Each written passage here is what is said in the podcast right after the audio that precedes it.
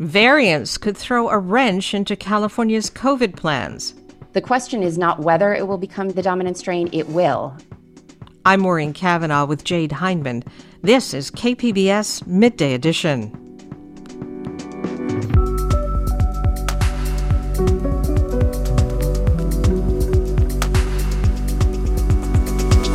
La Mesa police get roundly criticized in a report on the May protests. So while it doesn't out and out uh, say that you know the police was to blame, that uh, a lot of the things that they had done should have been done a different way.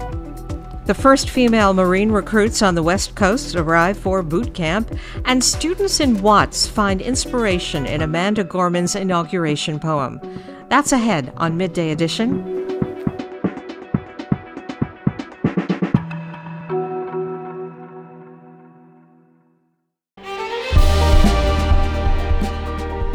Hi, I'm Bill Hoehn. And I'm Ted Hoehn. Over the past 50 years, our family has brought many world class dealerships to Carlsbad, including Mercedes Benz, Porsche, Audi, Honda, Acura, Jaguar, and Land Rover. That's right. This year we're celebrating 50 years in Carlsbad. So, on behalf of the entire Hoehn family, we want to thank San Diego. Throughout the years, We've taken tremendous pride in meeting and even exceeding our customers' automotive needs. We value the relationships with our clients and look forward to serving you for years to come. We invite you to visit one of the Hoehn Carlsbad dealerships or Hoehnmotors.com.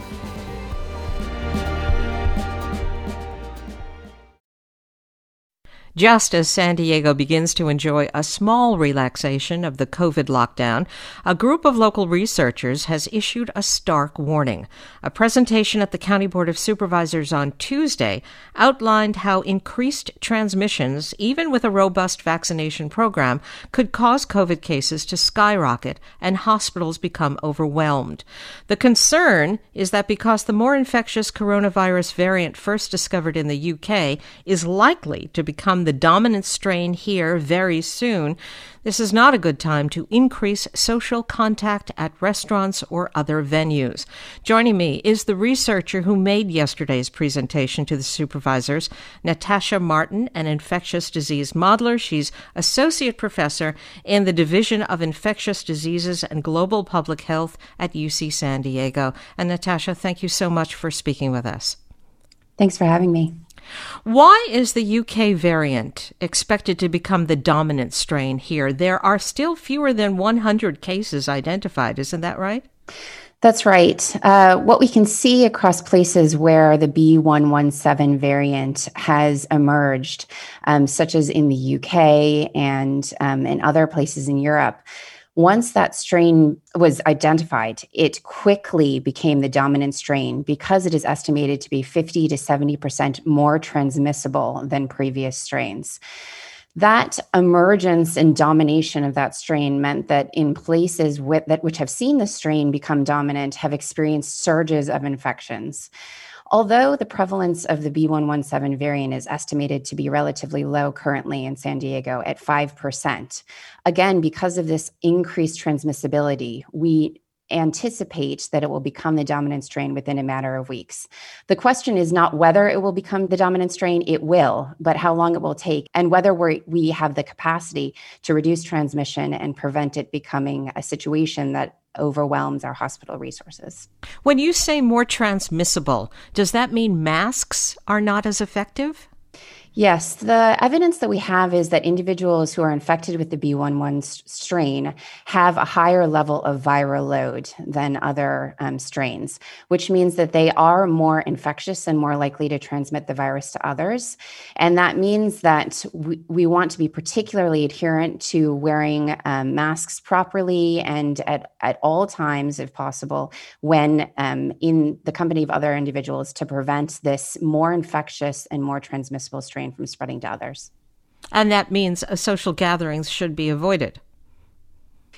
Yes, I think in this period where we, although we've seen a decline recently in transmissions after the New Year's and Christmas surge, which is good, the concern is that as this variant becomes more dominant and more prevalent in our community, just because of the increased transmissibility, we will very likely see an increase in cases due to that, even if behavior does not change. So, what we want to do is anticipate that this might happen and take all measures possible in terms of masking and social distancing to reduce transmission, reduce the circulation of this more transmissible variant, and us time to vaccinate individuals and increase coverage of vaccination to achieve herd immunity. You also say there are indications that the strain is more lethal. What can you tell us about that evidence? There's some preliminary data which emerged from the scientific body which advises the UK government to indicate that in the UK, this strain may be potentially 30% more lethal than other strains. I think we still need more evidence, but it's an added uh, consideration when we're thinking about the potential surge that could occur due to the, the strain's increased transmissibility, we then also need to consider that those who become infected with this strain may be more likely to be hospitalized, more likely to need intensive care, and more likely to die. So, you know, this is a particular concern in terms of the expansion of this this variant. The modeling that's been done by state public health officials that led to the end of the stay at home order is based on a trending decline in cases and hospitalizations. Doesn't that indicate that the variant is not taking hold the way you project? So, that modeling just takes into account the estimated transmission rate or effective reproduction number at, at a given moment in time. So it incorporates our understanding of, on average, how many people are being infected by an infected individual today. It does not take into account the fact that there are changing variants, that there may be variants in some places, such as the B117 strain, which will quickly dominate and are more infectious. And so those projections will need to be revised as we see emergence of variants and potentially increased uh, transmission as a result of them. Where does an increased vaccination program figure into this modeling? So, vaccination will remove individuals from the susceptible pool and prevent and reduce the likelihood of them becoming infected, therefore, reducing transmission overall. A vaccination program will both prevent infections as well as mortality, and that's good. And it also reduces the amount of circulating virus in the community, which will both reduce the um, expansion of the B117 variant and will also reduce the likelihood that there will be other variants that emerge that may be uh, more infectious, more lethal, and the vaccines may be potentially less effective against them. So, vaccination is a key strategy to reduce the amount of circulating virus and prevent the um, emergence of B117 and other variants. Could increased vaccinations change the picture so much that we would not see a surge in any variant and it wouldn't increase the number of cases? So, our modeling has projected that a vaccination program can help flatten the curve, prevent infections, and mitigate some of the expected surge that we anticipate due to the um, emergence of the B117 variant and its increased transmissibility it is likely that we will, need more than just the vaccination program in order to continue this downward trend that we're recently seeing observing in terms of case counts the modeling indicates that even with a comprehensive vaccination program, we will still likely see cases at least returning to where they are now or potentially higher than we're currently seeing them. And so we need a combination of a robust vaccination program as well as strict adherence to masking and social distancing orders in order to reduce transmission and flatten that curve. Based on your research on the threats variants pose, do you think the state lifting lockdown orders was premature? I think that we just need to be extremely cautious in the coming weeks and months to come and continually monitor the amount of viral transmission and be ready to act if we see an increase in case counts and an increase in hospitalizations. One of the things that we can anticipate with the expansion of this B117 variant is that we could see in a relatively short period of time, on the order of weeks, and quickly accelerating number of cases because of the expansion of the variant. I think we just need to be particularly um, observant, cautious of, about reopening, and able to monitor the situation and uh, reverse policies if we see concerning trends. I've been speaking with Natasha Martin. She is an associate professor in the Division of Infectious Diseases and Global Public Health at UC San Diego. Thank you very much for speaking with us. Thanks for having me.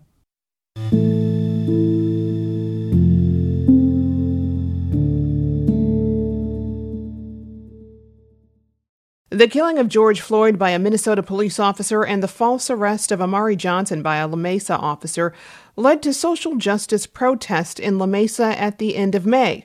La Mesa police responded with tear gas, flashbangs, and beanbags.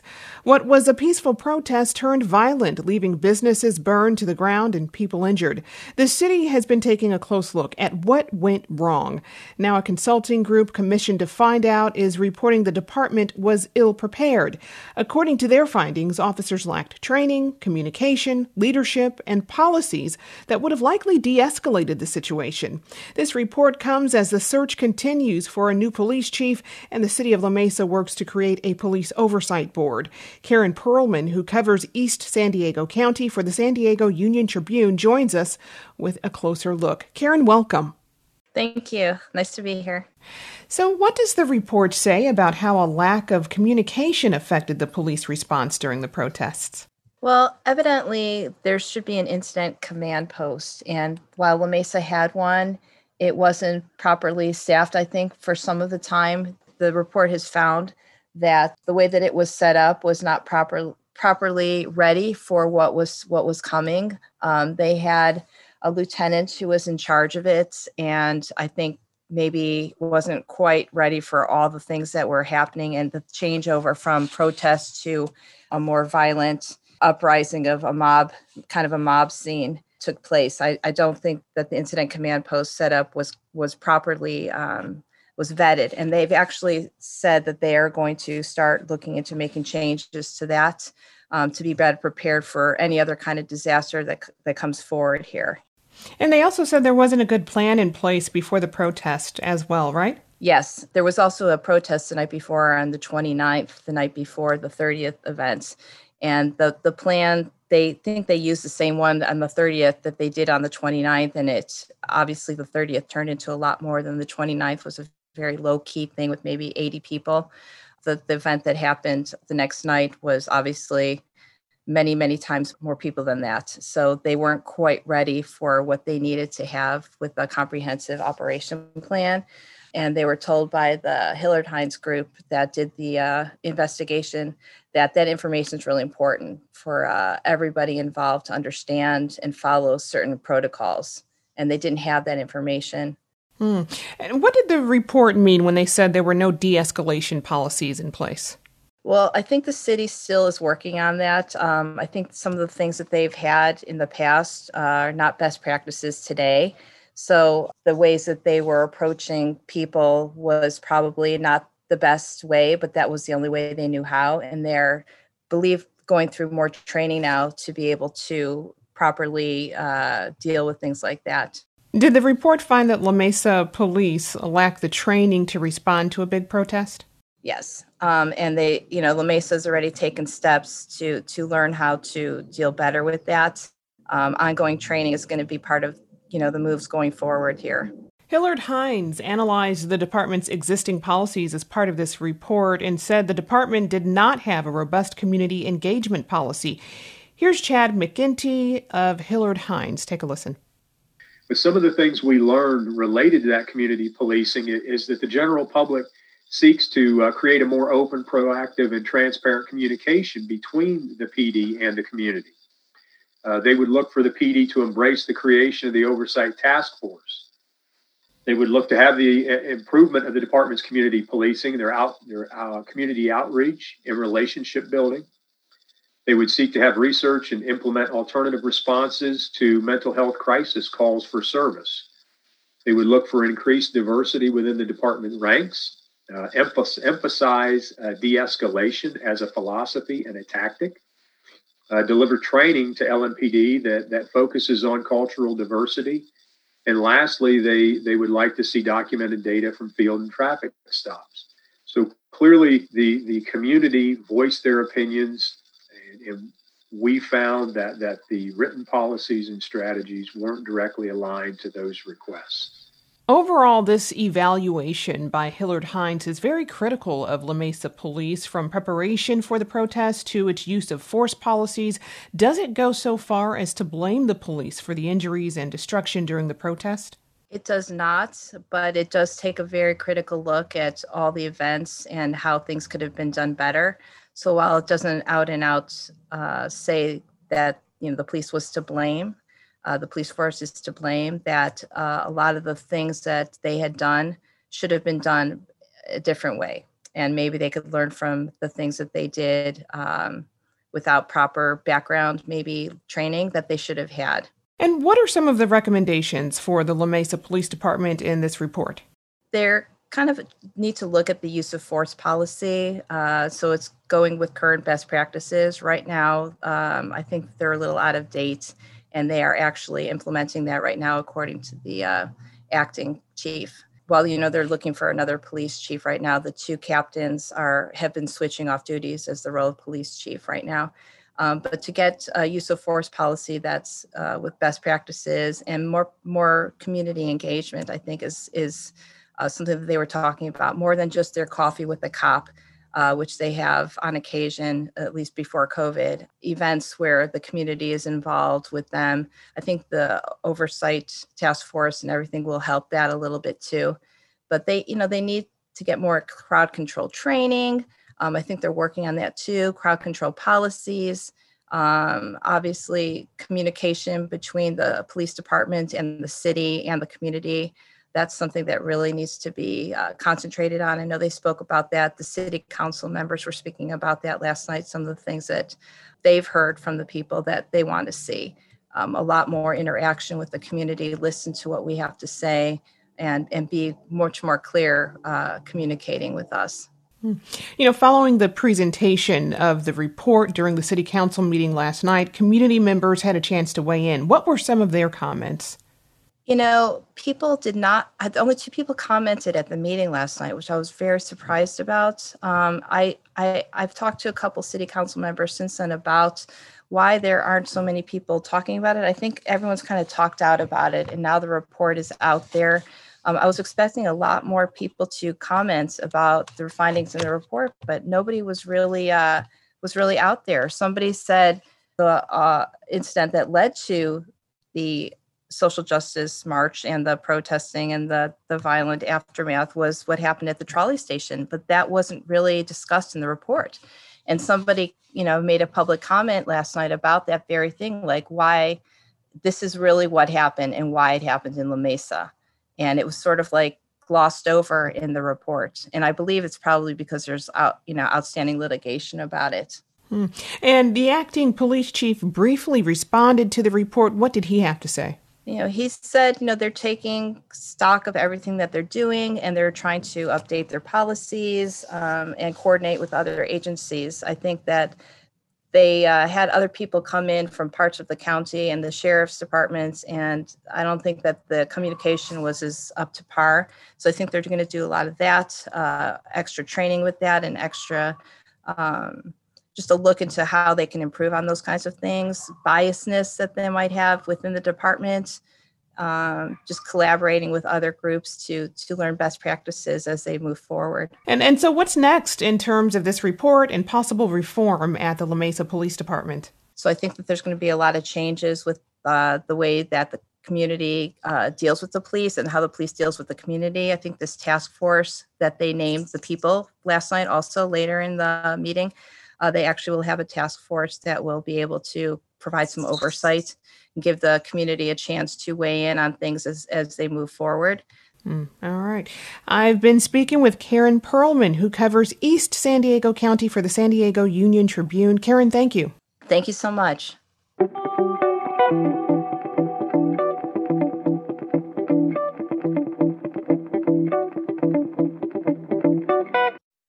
KPBS On Demand is supported by Marrokal Design and Remodeling, helping homeowners with their home remodeling needs. From ADUs to custom kitchen remodels and room additions, Marrokal Design and Remodeling designs and builds your dream home. Learn more at trustyourhometous.com. This is KPBS Midday Edition. I'm Maureen Cavanaugh with Jade Hindman. Today, contractors and government workers building the border wall along America's southwest border must stop all work. The halt ordered by President Biden. KPBS reporter Max Rivlin Nadler gives us a look on where things now stand in San Diego County.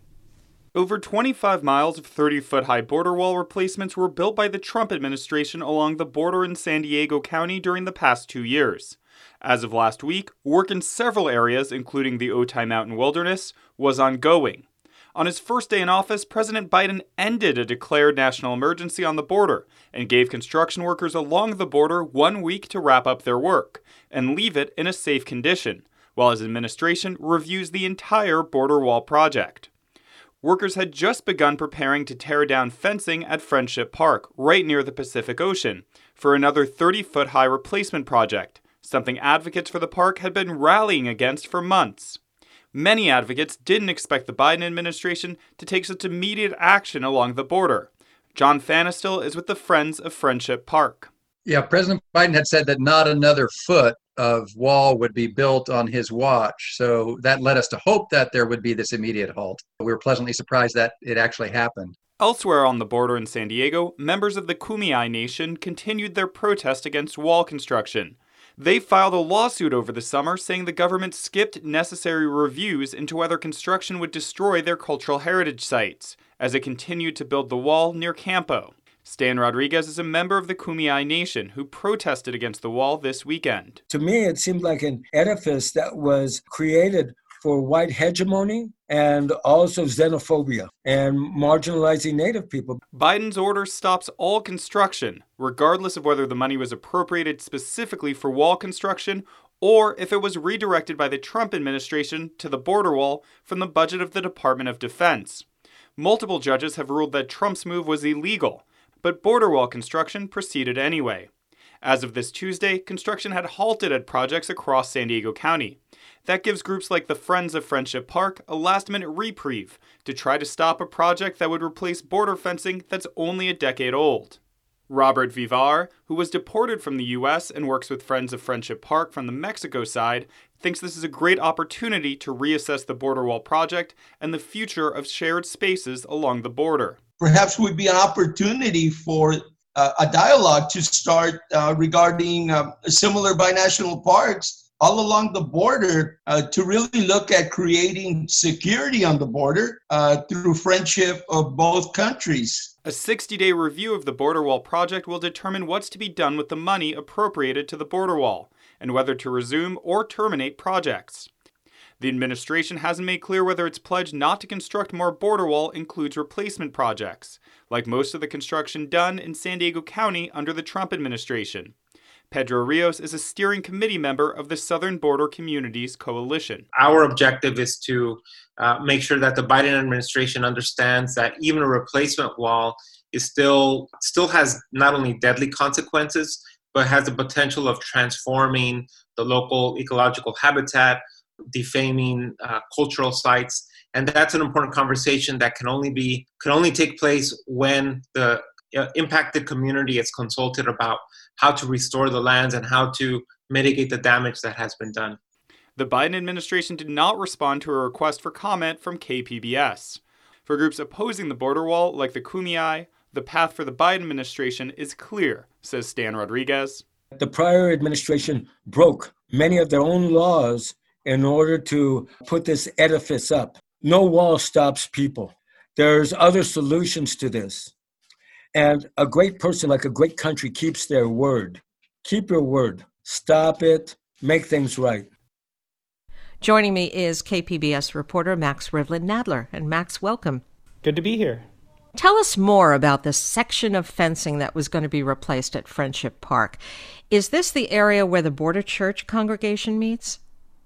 Yeah, so right now there's two fences in the area where the Pacific Ocean uh, meets the border fence. It actually goes in, the border fence actually goes into the Pacific Ocean. There was kind of the bollard style one, the metal fence that reaches into the ocean, and then a secondary fence which was made of wire mesh. Uh, the secondary fence was installed during the Obama administration, so it's only a decade old. The both of these fences were going to be replaced with the new style of border wall fence that the Trump administration had been building, which are these 30 foot high bollards. Uh, so it would radically change the uh, landscape surrounding the park, which already has extremely limited access. And would it make interaction virtually impossible? That, that's pretty much it. Right now, the whole state park has been closed because of COVID restrictions and flooding from last year. When it reopens, already access to the park is severely limited. It's only a few hours every weekend under strict border patrol uh, permission and surveillance. Even just the, the image of these two 30 foot high fences on either side of what's supposed to be a park where people are supposed to meet and congregate uh, made advocates for the park consider it uh, totally outside of the spirit of, of international collaboration and friendship. So construction is stopped there. It's stopped in Otay Mesa. Has all the work done in San Diego been replacement walls? Most of it, the vast majority, have been replacement walls, but in places uh, further east uh, in East County, there have been some new sections of border wall where there wasn't before. again, I kind of want to raise the idea that basically when they say they're doing replacement wall, you're taking this very small barrier, which are, you know, the, the landing mats, the Vietnam era landing mats that have demarcated the border for so many years, and you're replacing it with really serious high walls that are 30 foot high and that involve serious work being done around to support them. So it's a real transformation. It's not just just a uh, you know replace an old thing with a new thing that looks just like it. Now, you say President Biden stopped a declared national emergency at the border. Remind us, was declaring a national emergency the way former President Trump got the border wall project going in the first place? It was one of the ways. It allowed him to bypass several uh, reviews that would need to be taken and to reallocate funds from the Department of Defense to go towards border wall construction. So that reallocation was done under the guise that this was an emergency happening, be it either drug smuggling, human trafficking, and just cartel violence that necessitated a wall to be built at that place and at that time and allowed the government to skip all of these required reviews and, and planning and consultation with local groups. Of course, several um, courts eventually struck that reasoning down, but they went ahead with the project anyway. Does President Biden's executive order mark a permanent halt to the border wall project? It doesn't. So, what it does is it initiates a 60 day review where the Biden administration says it's entirely possible that many of these projects go forward. They're going to look at whether the payment for these projects went ahead properly, whether the contractors are under obligation to finish the work, whether they could get out of the contract, and whether these you know replacement projects should go ahead because of deficiencies in the wall design right now. Biden um, has said I will not build another foot more of border wall, but he never really specified whether that includes replacement projects, something that both uh, when he was vice president was quite common along the border. They, they built several miles of border fence under the Obama administration. Now, more border news happened yesterday in federal court in Texas. A judge halted President Biden's plan to stop deportations for the next 100 days. Why did Biden want the deportations halted?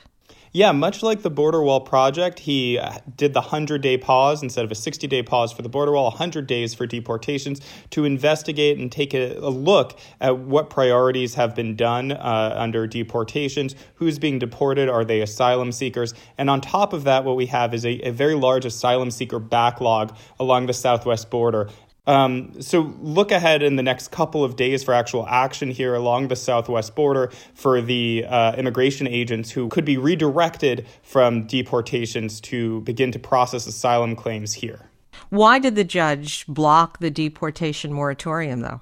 The judge, who is a recent Trump administration appointee, said that the harm to Texas in this case uh, would be because it has to pay the medical bills and emergency services and for school for undocumented people who are subject to being removed, uh, who have received final removal orders. So Texas is being harmed by the fact that no one is being deported.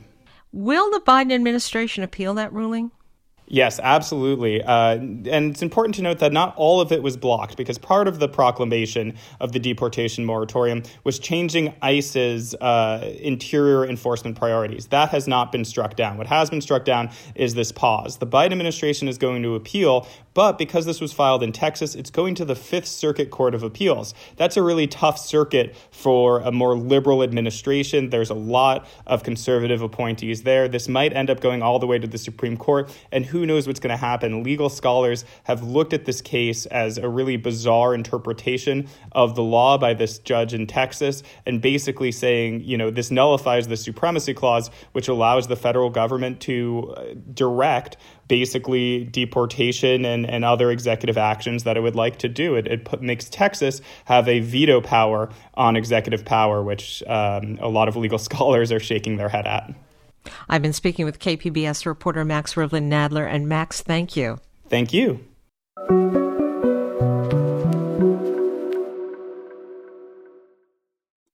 Governor Gavin Newsom has made bold promises to solve homelessness, and thousands of people have been sheltered under his watch.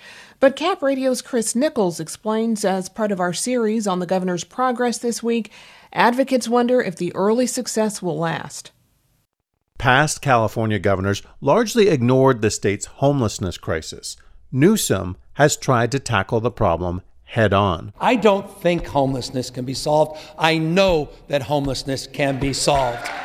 Newsom devoted nearly all of last year's State of the State address to this ongoing human emergency. It is our cause, it's our calling. Let's all rise to the challenge and make California stand up as an exemplar of what true courage and compassion can achieve. Let's all get to work. Thank you, guys. Thank y'all. In some ways, he has delivered. Newsom has worked with state lawmakers to invest billions of dollars in housing, rental assistance, and health services for homeless people. Last year, his team searched the state for excess land and even vacant hospitals to use as shelters. This spring, he won praise for moving more than 22,000 homeless people into motel rooms, all to prevent major outbreaks of COVID 19. The effort, called Project Roomkey, largely worked. Being inside, it means a lot to me. It does. I feel safe. I'm safe, I'm secure. That's 65 year old Curtis Freeman, who was on the streets of Sacramento for nearly a year. He lived in a tent under a freeway, often afraid for his life. Then in March, he got a motel room through Roomkey. Standing outside his motel near Interstate 5, wearing a black and white beanie, Freeman says he's no longer afraid. I ain't got to worry about nobody, you know, coming in. I can lay down and relax. But despite Newsom's efforts, the crisis remains. Homeless camps line sidewalks, riverbanks, and freeways across the state. An estimated 150,000 Californians are without a home, according to the most recent federal survey. This summer, to build on the progress of Roomkey, Newsom introduced Project Homekey. The new effort awarded $800 million to cities and counties to buy motels for more permanent homeless housing. But some of Newsom's critics say without providing more services, programs like Roomkey and Homekey just serve to score political points. That results in leaders patting themselves on the back and checking another box. Former state lawmaker Mike Gatto, a Democrat from Los Angeles, says Newsom's policies need to have a greater emphasis on mental health treatment so that people are more self sufficient. But in reality, the people are not given the support that they need or, frankly, the tough love that they need. And then they wind out back on the street. Newsom says mental health support is on its way as part of the nearly $2 billion he wants to spend on homelessness in his January budget.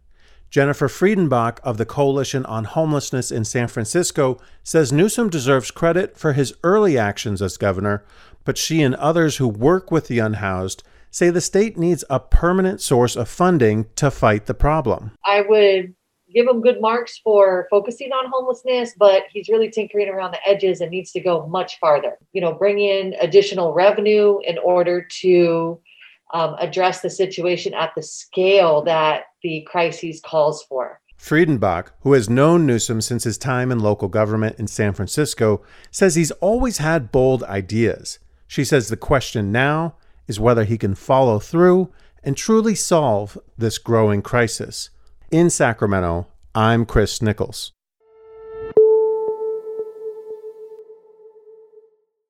Congress is requiring the Marines to fully integrate women into boot camp. It is a historic moment, and now San Diego is testing how it should be done. 60 women are now the first female Marine recruits to do basic training on the West Coast. They arrived Monday night with 450 male recruits.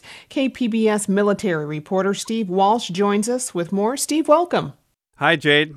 So, when did Congress mandate an end to separate basic training for the sexes, and was the what was the rationale behind this? So this happened uh, last year. Was part of one of the defense um, bills, and uh, Parris Island, which is the boot camp on the East Coast that already has women, uh, they they have five years to integrate women fully into boot camp, and then San Diego has eight years before they have to fully integrate women in. But the Commandant of the Marine Corps has been indicating that he wants to go faster than that. So we have this test that started off Monday night here in San Diego. This is only this one class of 60 women. And critics have charged that separate training leads to a sexist culture in the ranks. What's the dynamic there? Well, I mean, the Marines have had uh, several issues. There was a, something called Marines United, which was a uh, a Facebook page where um, photos of, of women Marines in various stages of undress were, were found. Active duty Marines were on that site.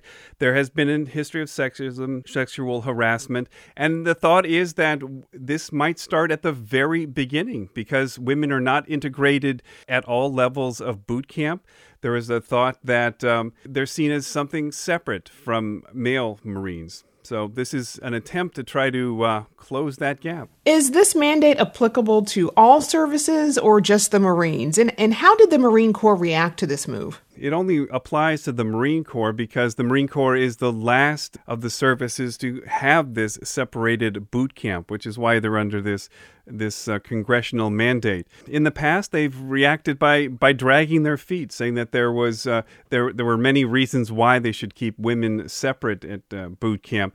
But as I said, uh, now that they know that this is a done deal and that Congress is ordering this to happen, there is uh, some indication that um, they're not going to wait out the full eight years to integrate women into San Diego. So slowly they're starting to uh, to move on this. As I mentioned with this test, basically, uh, the Marine Corps has a lot of decisions to make in the next year. They're going to have to decide whether or not they're going to integrate women at San Diego and fully integrate them at Parris Island in, in South Carolina. There's also some discussion that maybe what they'll ultimately need is a, is a brand new boot camp, a th- maybe a third location. They could start fresh with their, with their own boot camp. Now, the Navy only has one boot camp itself, uh, it's right outside of Chicago. So this is historic because in the 100 year history of the Marines training at MCRD here in San Diego, they've never had women. But more importantly, there's some very large decisions coming for the Marine Corps, and they're going to have to decide whether or not they can do this in two locations or whether they might need a, a third and fresh location. And recruits go first to the Marine Corps Recruit Depot, right? The way this would work traditionally is they would get off their planes, they would get onto buses, and they would travel right to MCRD, and they would start the process of, of recruit training. That, that that sort of iconic image of the drill instructors getting up in their faces, telling them move, move, move. They call their parents and tell them, you know, that they love them and that they've safely arrived in San Diego. But because of COVID, they've now had this sort of two-step process here. So they're arriving right now at the airport, and then they go over to the USO. They go through some COVID testing there, to, so they can find out whether or not anybody is coming into boot camp with COVID. And then they go over to MCRD and get their equipment, but then they're quickly shuttled off for two weeks of quarantine at uh, hotel rooms. And then after two weeks, as long as they're safe, then they'll start that traditional boot camp process. Wow, so COVID's changed things. But now, uh, what did the Marine Corps have to change in order to accommodate women? Right now, they say that they have not done all that much at San Diego. They had to add some new supplies to the commissary. I noticed when women were lining up at uh, MCRD on Monday night, they had to each one of them had to have their uh, their shoe size taken because they only had so many uh, boots in the uh, sizes for women Marines. But for the most part, it, they have not done all of that much. These 60 women will be in their own platoon. They will train with separate drill instructors but they uh, but as far as major accommodations we, we're not really seeing a lot right now and what about in the long term are the marines planning for major changes as the process moves forward there has been talk that they would need an extra barracks at uh, MCRD in San Diego, but they're going to find out over the next 13 weeks exactly what it is they do need to have women at uh, at boot camp here in San Diego. And you know, are there any women drill instructors even in San Diego? There were not up until just very, very recently. There were women in at uh, at MCRD in San Diego, but none of them were drill instructors. But three women volunteered to become drill instructors here in San Diego. They went through the drill instructor training course uh, a few weeks back. They are now trained up and ready to go. They are joined by a group of female drill instructors who are coming over from Parris Island specifically to train this cohort. And I understand you'll be following these women recruits through their training. What will you be looking for? Well, we're good. We want to just tell the story and we want to find out what this process is like. This is incredibly historic. It's worth being documented just for the history value alone of having women here for the first time. And then we'll go through the process and, and we'll go through those 13 weeks with them. We'll try to tell their stories and we'll try to get a sense of just like what is it going to take for the Marines to finally fully integrate women at the basic levels of basic training. I've been speaking with KPBS military reporter Steve Walsh. Thanks, Steve. Thanks, Jade.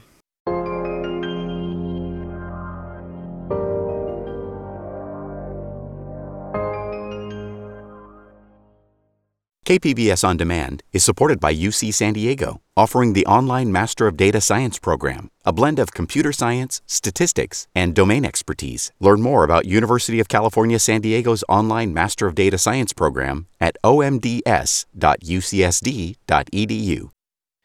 You're listening to KPBS Midday Edition. I'm Jade Hindman with Maureen Cavanaugh. One of the highlights of the inauguration last week was hearing from National Youth Poet Laureate Amanda Gorman. Her poem, The Hill We Climb, evoked the deadly insurrection at the Capitol and appealed for bravery in the face of darkness. Using language to empower is something Gorman says she learned from her mother, a middle school teacher in LA. And one local school there has been looking at ways to empower students in the aftermath of the violence in Washington. KQED's education reporter Vanessa Rancaño says the school is making space for students to take on leadership roles and create the change they want to see.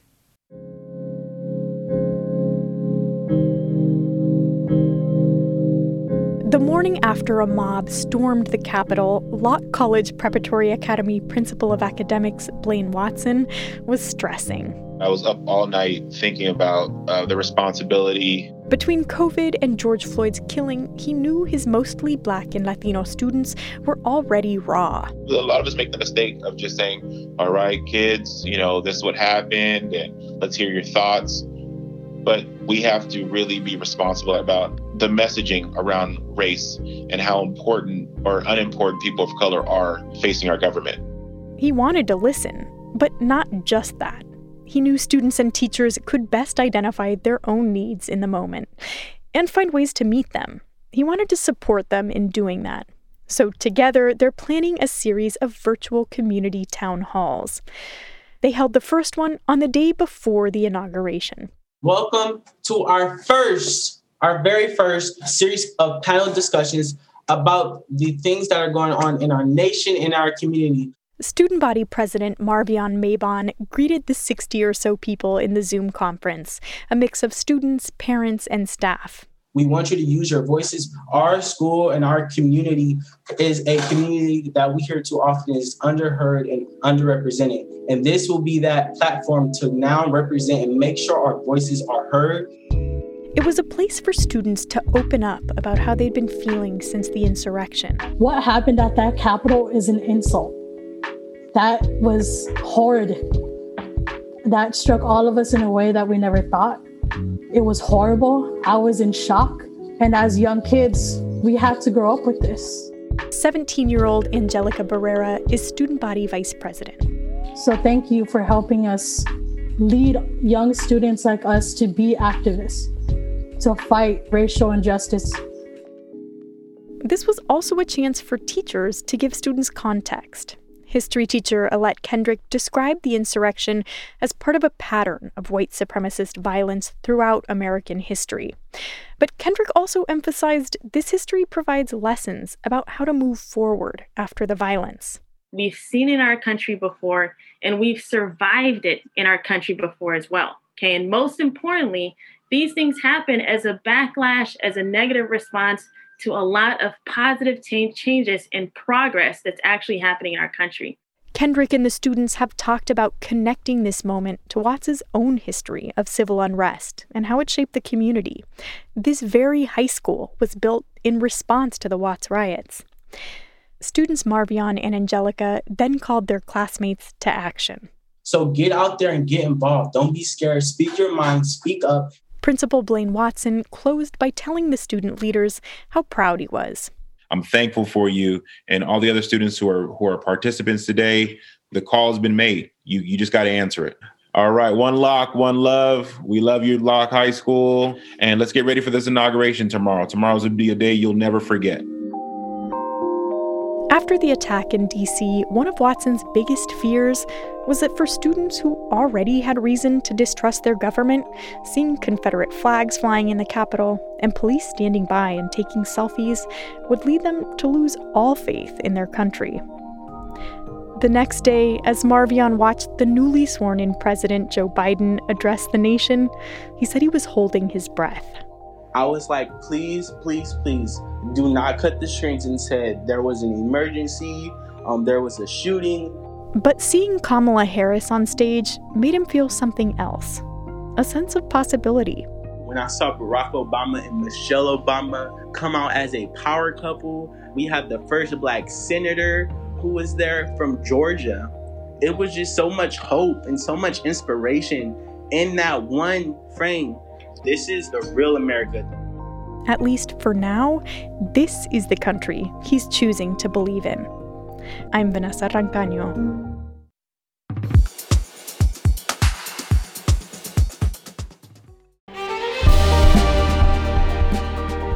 Hi, I'm Bill Hoehn. And I'm Ted Hoehn. Over the past 50 years, our family has brought many world class dealerships to Carlsbad, including Mercedes Benz, Porsche, Audi, Honda, Acura, Jaguar, and Land Rover.